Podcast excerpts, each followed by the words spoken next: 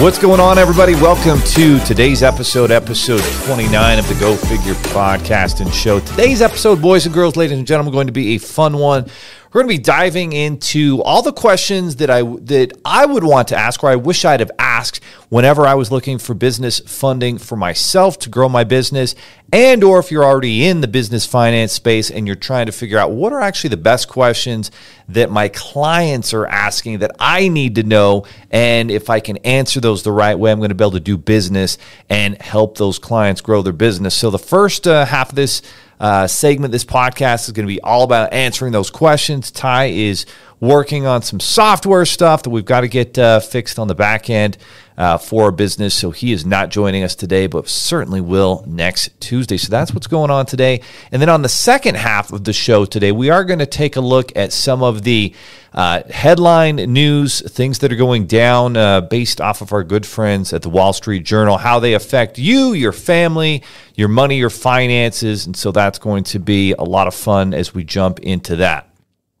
So, that being the case here, uh, let's dive right into it and and figure out what are the questions that are being asked. Welcome to the Go Figure podcast, created for parents and business owners who want to get their money right. My name is Leo Cannell. As a husband and father of five, I've been fortunate to create two eight-figure businesses in the fintech space. This podcast will share the values, principles, strategies, tools, and tactics that have helped us to build a fintech empire and provide an epic life for our family. Having been a parent and entrepreneur for 20 years, there's a lot I don't know. There's been a lot of failure. The good news is, together, we'll find solutions to creating an epic life powered by a business that we love. Here we go. So, why should I apply for funding, right? I'm a small business owner. I'm just trying to look to grow my business. Why are the reasons that I should apply and look for financing options to grow my business? And the interesting thing about this is I can remember going to an entrepreneur networking event and I meet up with this gentleman and he's been in business 20 years and I ask him about all the things he wants to do with his business and if he would like to look at financing options. And he says no.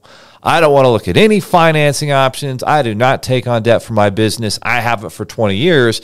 And I asked him where he was at in the total sales and what he was netting as a business owner. And it was somewhere to the tune of $250,000 in sales and maybe $65,000 to $75,000 in net income profits.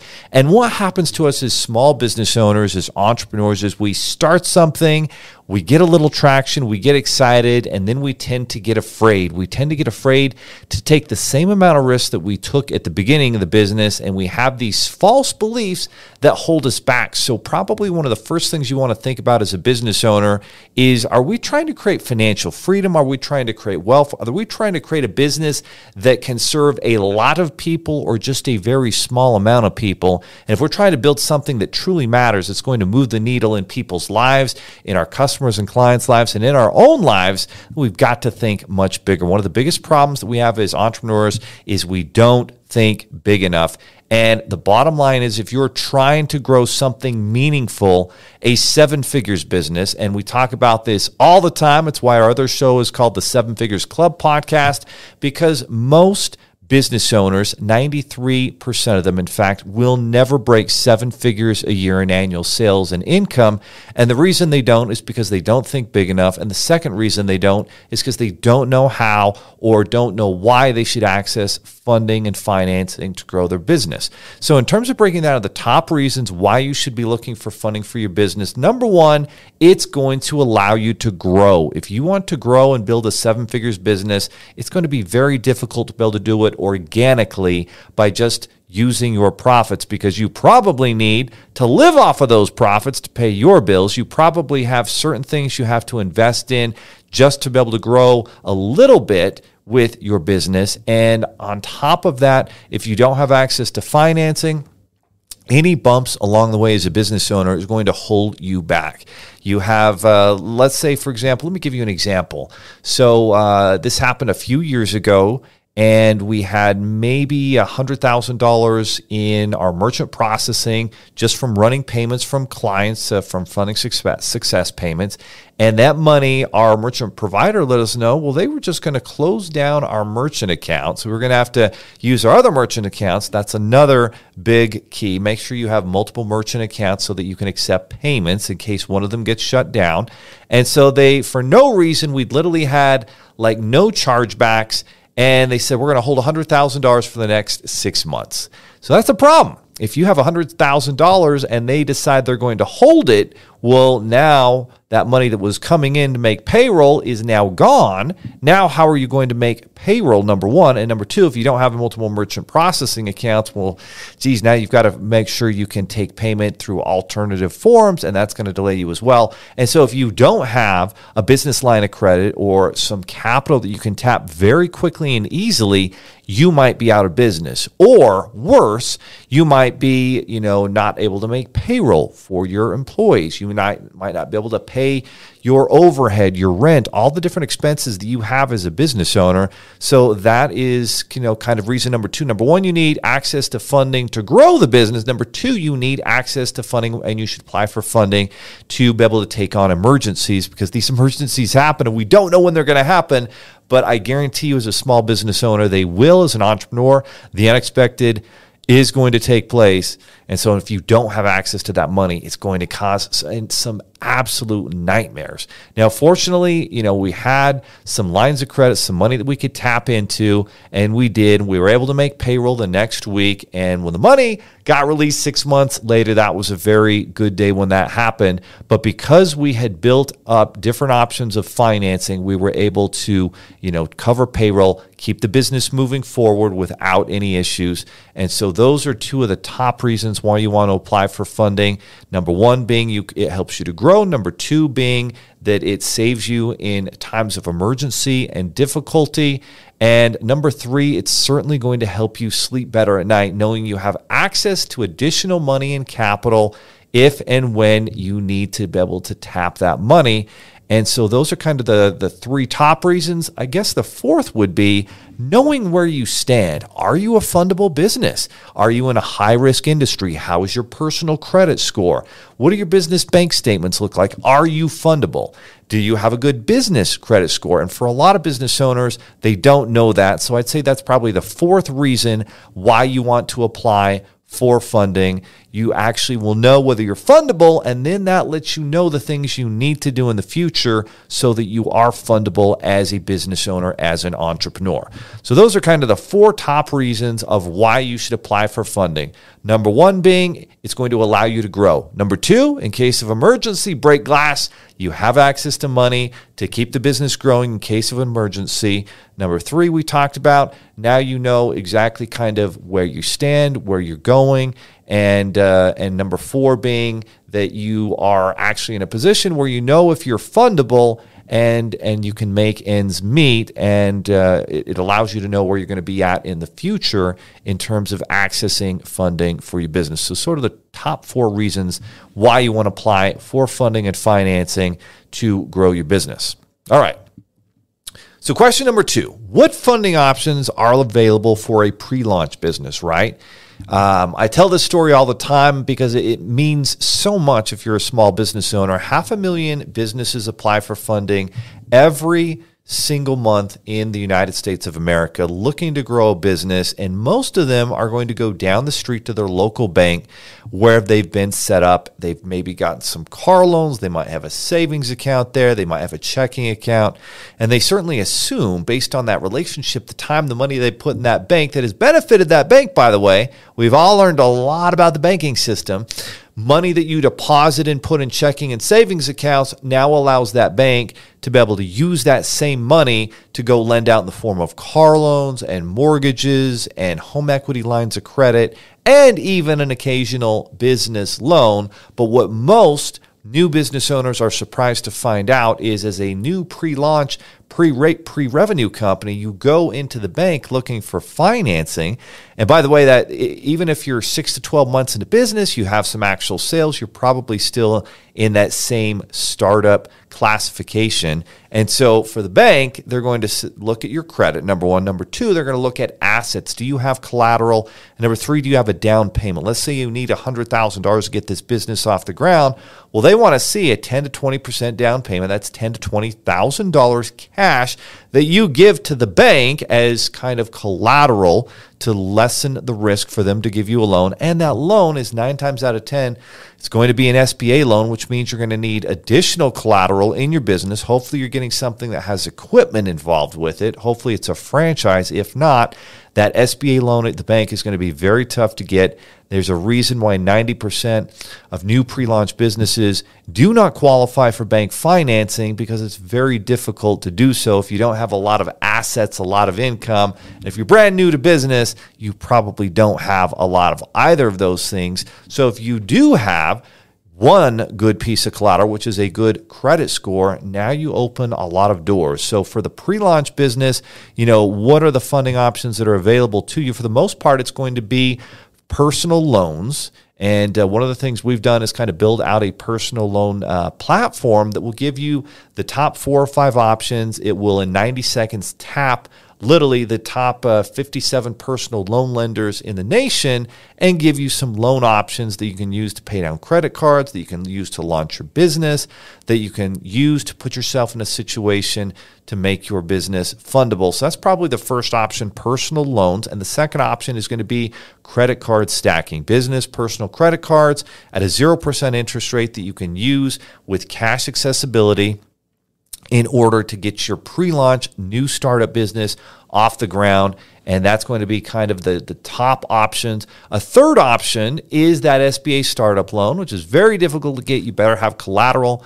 You better have a down payment and you better understand that it's going to take a lot of time for the bank and the sba to both sign off on that. That's a third option and maybe a fourth would be if you have an old 401k or ira then you can tap that and get a loan on it as long as it's not an active IRA or 401k that you have with a current employer. It has to be from a previous job that is just kind of sitting there collecting dust, and you can usually get a loan up to 50% of that amount. So if you have $50, $100,000 in an old 401k or IRA, you don't need credit, you don't need income. You can straight up get a loan, usually for half or 50% of the value of that IRA and use that money to get your business launched and off the ground. So, there's kind of the top four options personal loans, 0% interest, card stacking. Uh, a very low percentage people qualify for the SBA 7A startup loan. And then there's another percentage that may have an old 401k or IRA that you can tap in order to get that funding.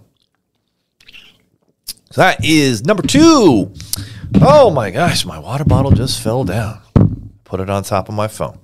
So that's number two. What funding options are available for pre-launch business? And here's a here's a great question that a lot of people ask. And this one's going to go out to all my folks, all my friends out there uh, who are following a Dave Ramsey. Uh, I don't know if, if Suzy Kolber st- still has a, a, show on CNBC, but she was kind of a, a money guru, guru as well. And what both of these, you know, money experts talk about is avoiding debt, is paying cash for everything, is save, save, save, save, save that money. And they don't talk a lot about investments. They don't talk a lot about, you know, starting businesses. They don't talk a lot about the fact that there's two systems in this country in terms of taxes, a tax system for business owners and a tax system for employees and the need to be a business owner because number 1 it reduces your biggest liability typically which is taxes. So when it comes to the question is all debt bad? You have to understand there are two types of debt, right?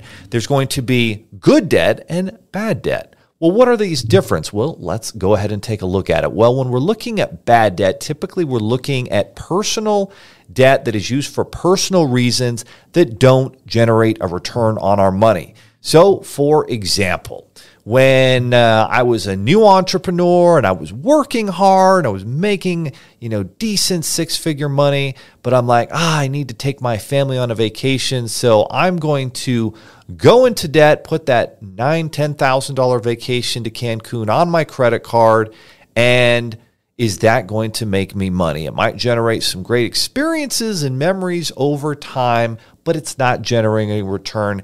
Putting that on my card was a bad debt that should have been paid for by cash, by profits with my business. That was a mistake. That's an example of bad debt. Another example of bad debt is and this one always blows me away for all you out there who love to go to the mall, love to go on Amazon, love to buy all the latest clothing, and you need, you know, to get uh, the Jordans and all the sexy shoes that cost you four or five hundred dollars a pair, and all of a sudden you blink and you put fifteen thousand dollars on your credit card over, over the last year just buying clothes. While those clothes might look nice and they might make you feel good, they are not making you money. They just aren't. Another example of bad debt.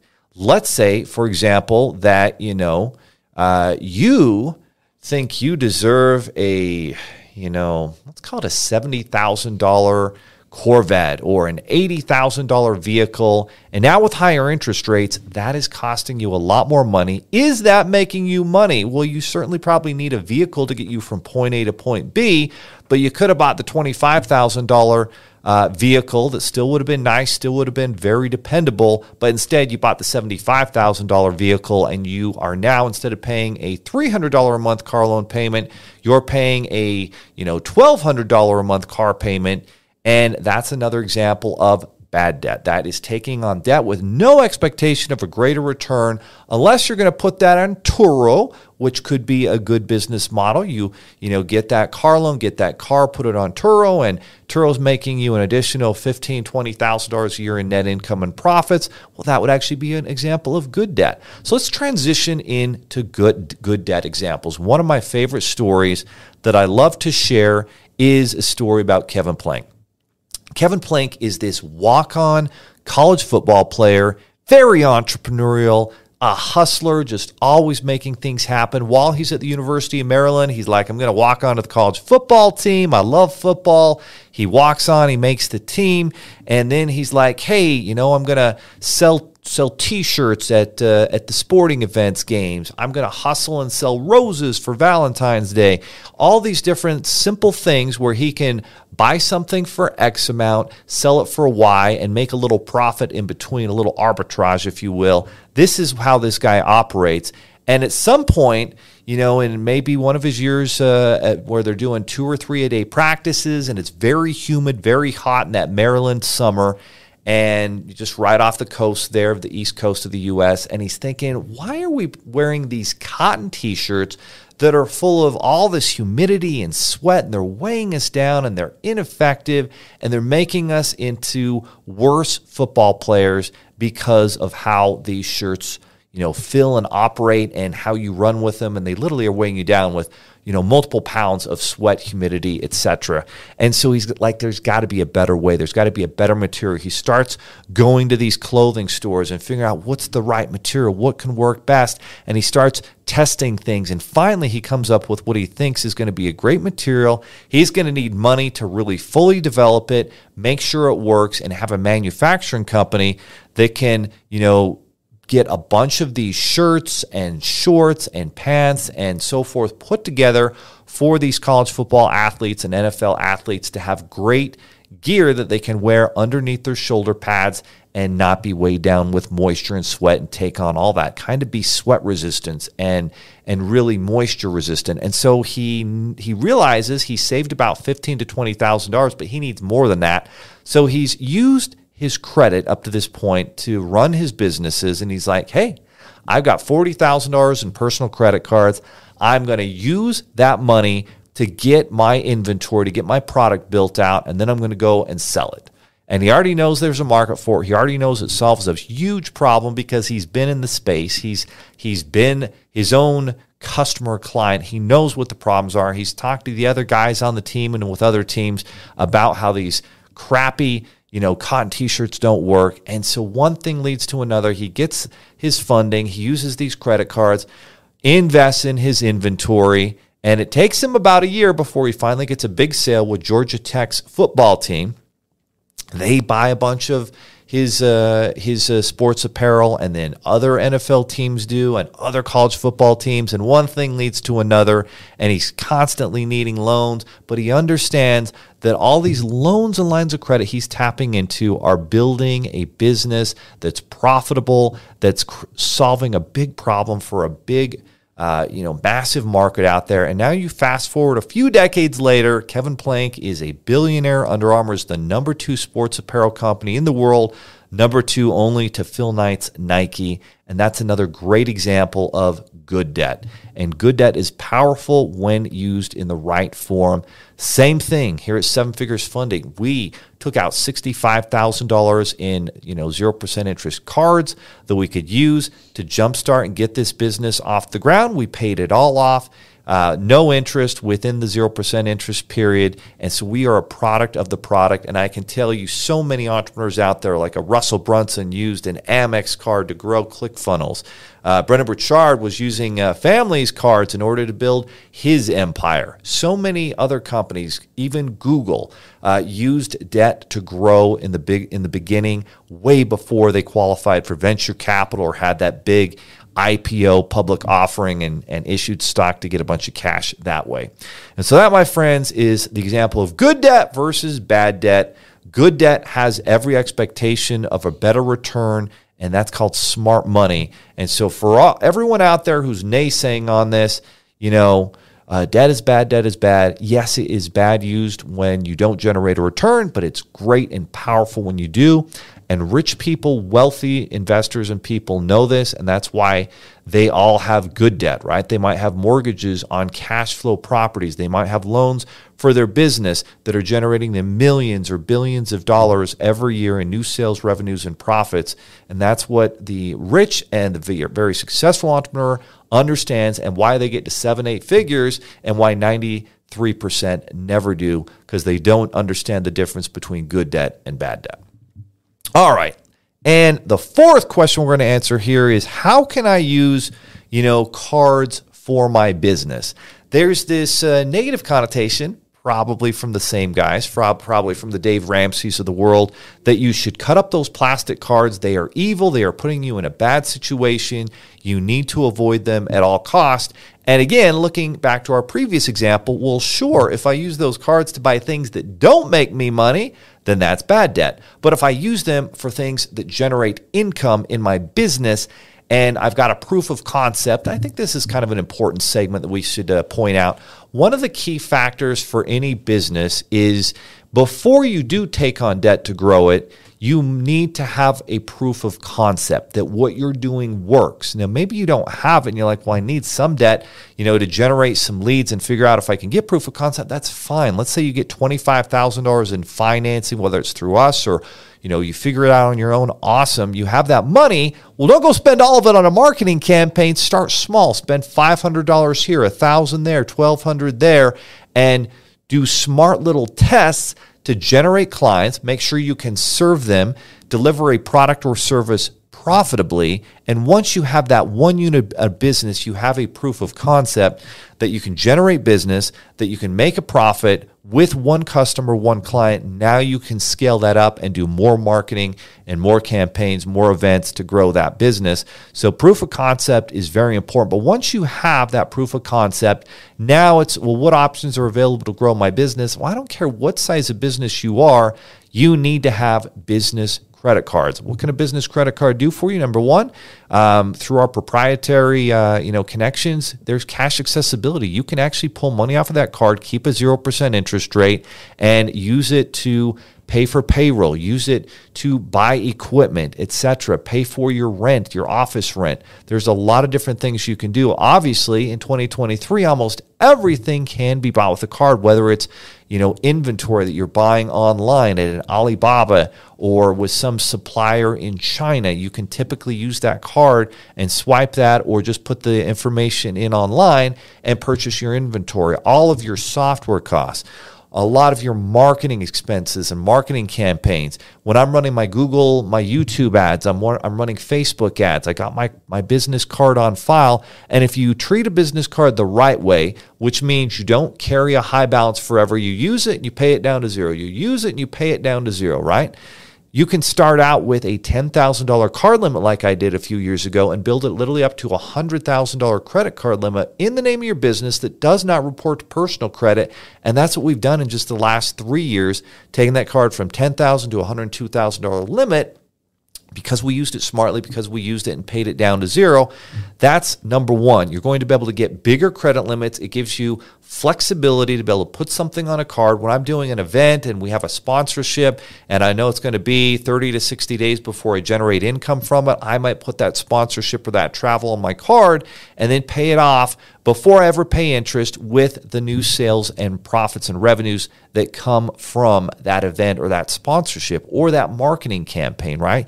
You literally have a 30 to 45 day window before a payment's due and before you're charged any interest so you can pay it off never pay a dime of interest, and on top of that, generate cashback points and rewards, right? So if I'm using my card to buy all my business expenses, it can generate anywhere from 2 to 5% cashback rewards. What's 5% look like? Well, if I spend $250,000 on my card over the year, 5% of that is going to actually be $25,000 in uh, well, I guess it wouldn't be 25. It would be half of that be 12,500, excuse me, off of $250,000 in expenses that I put on my car. What if you do a million dollars in expenses on that car? That could be $50,000 in additional free cashback rewards income that you can use for anything. You can pull it out as cash, you can bonus yourself, you can pay for your company's uh, health insurance for the year, you can put it in a marketing campaign. So many things that you can do now, if you used your business debit card, would you have gotten any of that? You would have gotten zero, right? So this is where smart money tactics pay off. And it's the same thing personally, right? If I'm running all my personal expenses through my personal cashback card, literally can generate thousands of dollars. And when you have Christmas due at the end of the so there we go, guys. That's the first half of today's show and segment. Again, if you have questions related to funding your business, related to you know building your funding empire, answering the questions that your clients have. We have been fortunate to serve you know over 10,000 you know clients in funding their business and it's what we're passionate about because we know that entrepreneurs are going to create the products and services that solve the problems in our world. So, speaking of problems in the world, let's take a look at what some of the top problems are according to our good friends at the Wall Street Journal. What is going on in the news? Jillian, is anything uh, going on that you've noticed? No. Let's let's talk about uh, inflation and how inflation is affecting your money. So obviously, inflation has been higher, right? And we, we just got a recent inflation number that shows inflation has now dropped down to 5%, which is the right way. It's the right trend. I think it peaked up around 8 or 9% and now has been coming down a little bit, you know, every, uh, every few weeks, sometimes uh, popping up a little, but ultimately the trend has been downward. So it's been possible, positive. But what hasn't happened is it hasn't gotten to 2%, right? Uh, the Fed guy, uh, Jerome Powell wants to get inflation down to 2%. Are we there? We're, we're not. We're maybe halfway there. So there's still a long way to go in terms of inflation. And so inflation's affecting you as a business owner because obviously it's making travel more expensive. It's making inventory. It's making different things where we buy them and they have to ship them to us. Well, those shipping costs are more expensive. If there is any type of energy production going into creating that product or service, that's becoming more expensive. So ultimately, what do you have to do as a business owner? You have to raise your prices and you have to raise them reasonably within the market's uh, bounds and guidelines. But that's something that you're going to have to do in order to adjust. What else is going on here? Let's see. The primary breadwinner is disappearing from more homes. Oh, that looks interesting. Let's take a look at this. The economics of marriage are changing, but women still take on more of the unpaid labor. Nearly a third of marriages today have no primary breadwinner as women continue to make strides toward greater equality at work and home. About 30% of U.S. opposite sex marriages are egalitarian in earnings, so meaning the uh, Uh, husband and wife are both earning about the same amount, meaning each spouse earns somewhere between 40 and 60% of the couple's joint income. One of the main drivers of the shift is younger women making more money. The share of women earning more than their husbands has more than tripled from 5 to 16% over the last 50 years. So that's uh, that's an interesting trend. And the question often becomes, you know, and because obviously if you if there are couples and less couples are having kids, but those that do, it's very complicated, and so it certainly is helpful to have a joint income. That's certainly something that we're seeing. But what's affects the, what's affecting your money a lot right now is interest rates, right? And so we've seen what's happened with higher interest rates and this inflation. It kind of all comes full circle, right? Jerome Powell has had to raise interest rates in order to try and pull down those inflation numbers. If he raises interest rates, he slows down demand. We've seen real estate slow down significantly. Many less people are buying homes right now because it's much more expensive to buy those homes. Less people are buying cars. Less people are getting you know, loans against their home to pay for home improvement or to pay for different projects around the home. So all of that is having a negative impact on some of these different industries and sectors. So that's something obviously to be aware of. And then the other thing that started to happen is well, you saw a big banks like Silicon Valley Bank. We did an episode about that. Silicon Valley Bank tanks, and literally the reason it tanked wasn't because they were making you know all these irresponsible loans per se. It was more that they took all their customer deposits and they're like, oh, we're going to buy these long-term treasury bonds or long-term mortgage bonds, and when they come to you know maturity in three to five to 10 years will make a guaranteed income. What happened though is as their um, clients ended up withdrawing and using more of the cash in the bank, the bank deposits went down. And so they had to have more cash in their bank as a bank or they would have been shut down. And in order to get that cash, they had to take monster losses with these debt pieces. And that, of course, was leading to massive instability, and they weren't going to be able to, you know, give all the cash to their clients, and then their clients started to go on a run in the bank. So this is this is kind of a trend, right? We're seeing issues with smaller, medium-sized banks that have been affected by the higher interest rates, and that's there's still more negative impact from that to come over time. What else is going on? Uh, let's see. Ukraine says U.S. leaks won't impact its planned offensive. We, we saw some leaks there. We got the Ukraine war still moving forward. See what happens there, et cetera, et cetera. We've got uh, the politicians doing their thing. You know, one exciting story here in Utah is there was an announcement that Major League Baseball is looking to expand and may look at putting a team here in Utah. So that was interesting. Uh, you know what? We're going to end this week's ep- this episode today on taxes because obviously April 18th is right around the corner, right? So next Tuesday, all personal tax returns are due in this country. So if you're a small business owner Let's talk about taxes. Number one, there's two tax systems in this country one for employees and one for employers. If you're an employee, this is where Warren Buffett once was interviewed and he said, I don't understand it. I pay less percentage wise in taxes than my secretary does. Why is that? Well, because he doesn't have you know W2 income where taxes are taken out. He has investment income. And investment income is taxed on, taxed on a capital gains perspective, which might be a 20 percent tax rate versus if he pays his secretary $100,000 a year, she might pay, you know, a 25 or 30% tax rate wherever her income falls in those percentages. And so that's what happens there. That's number 1.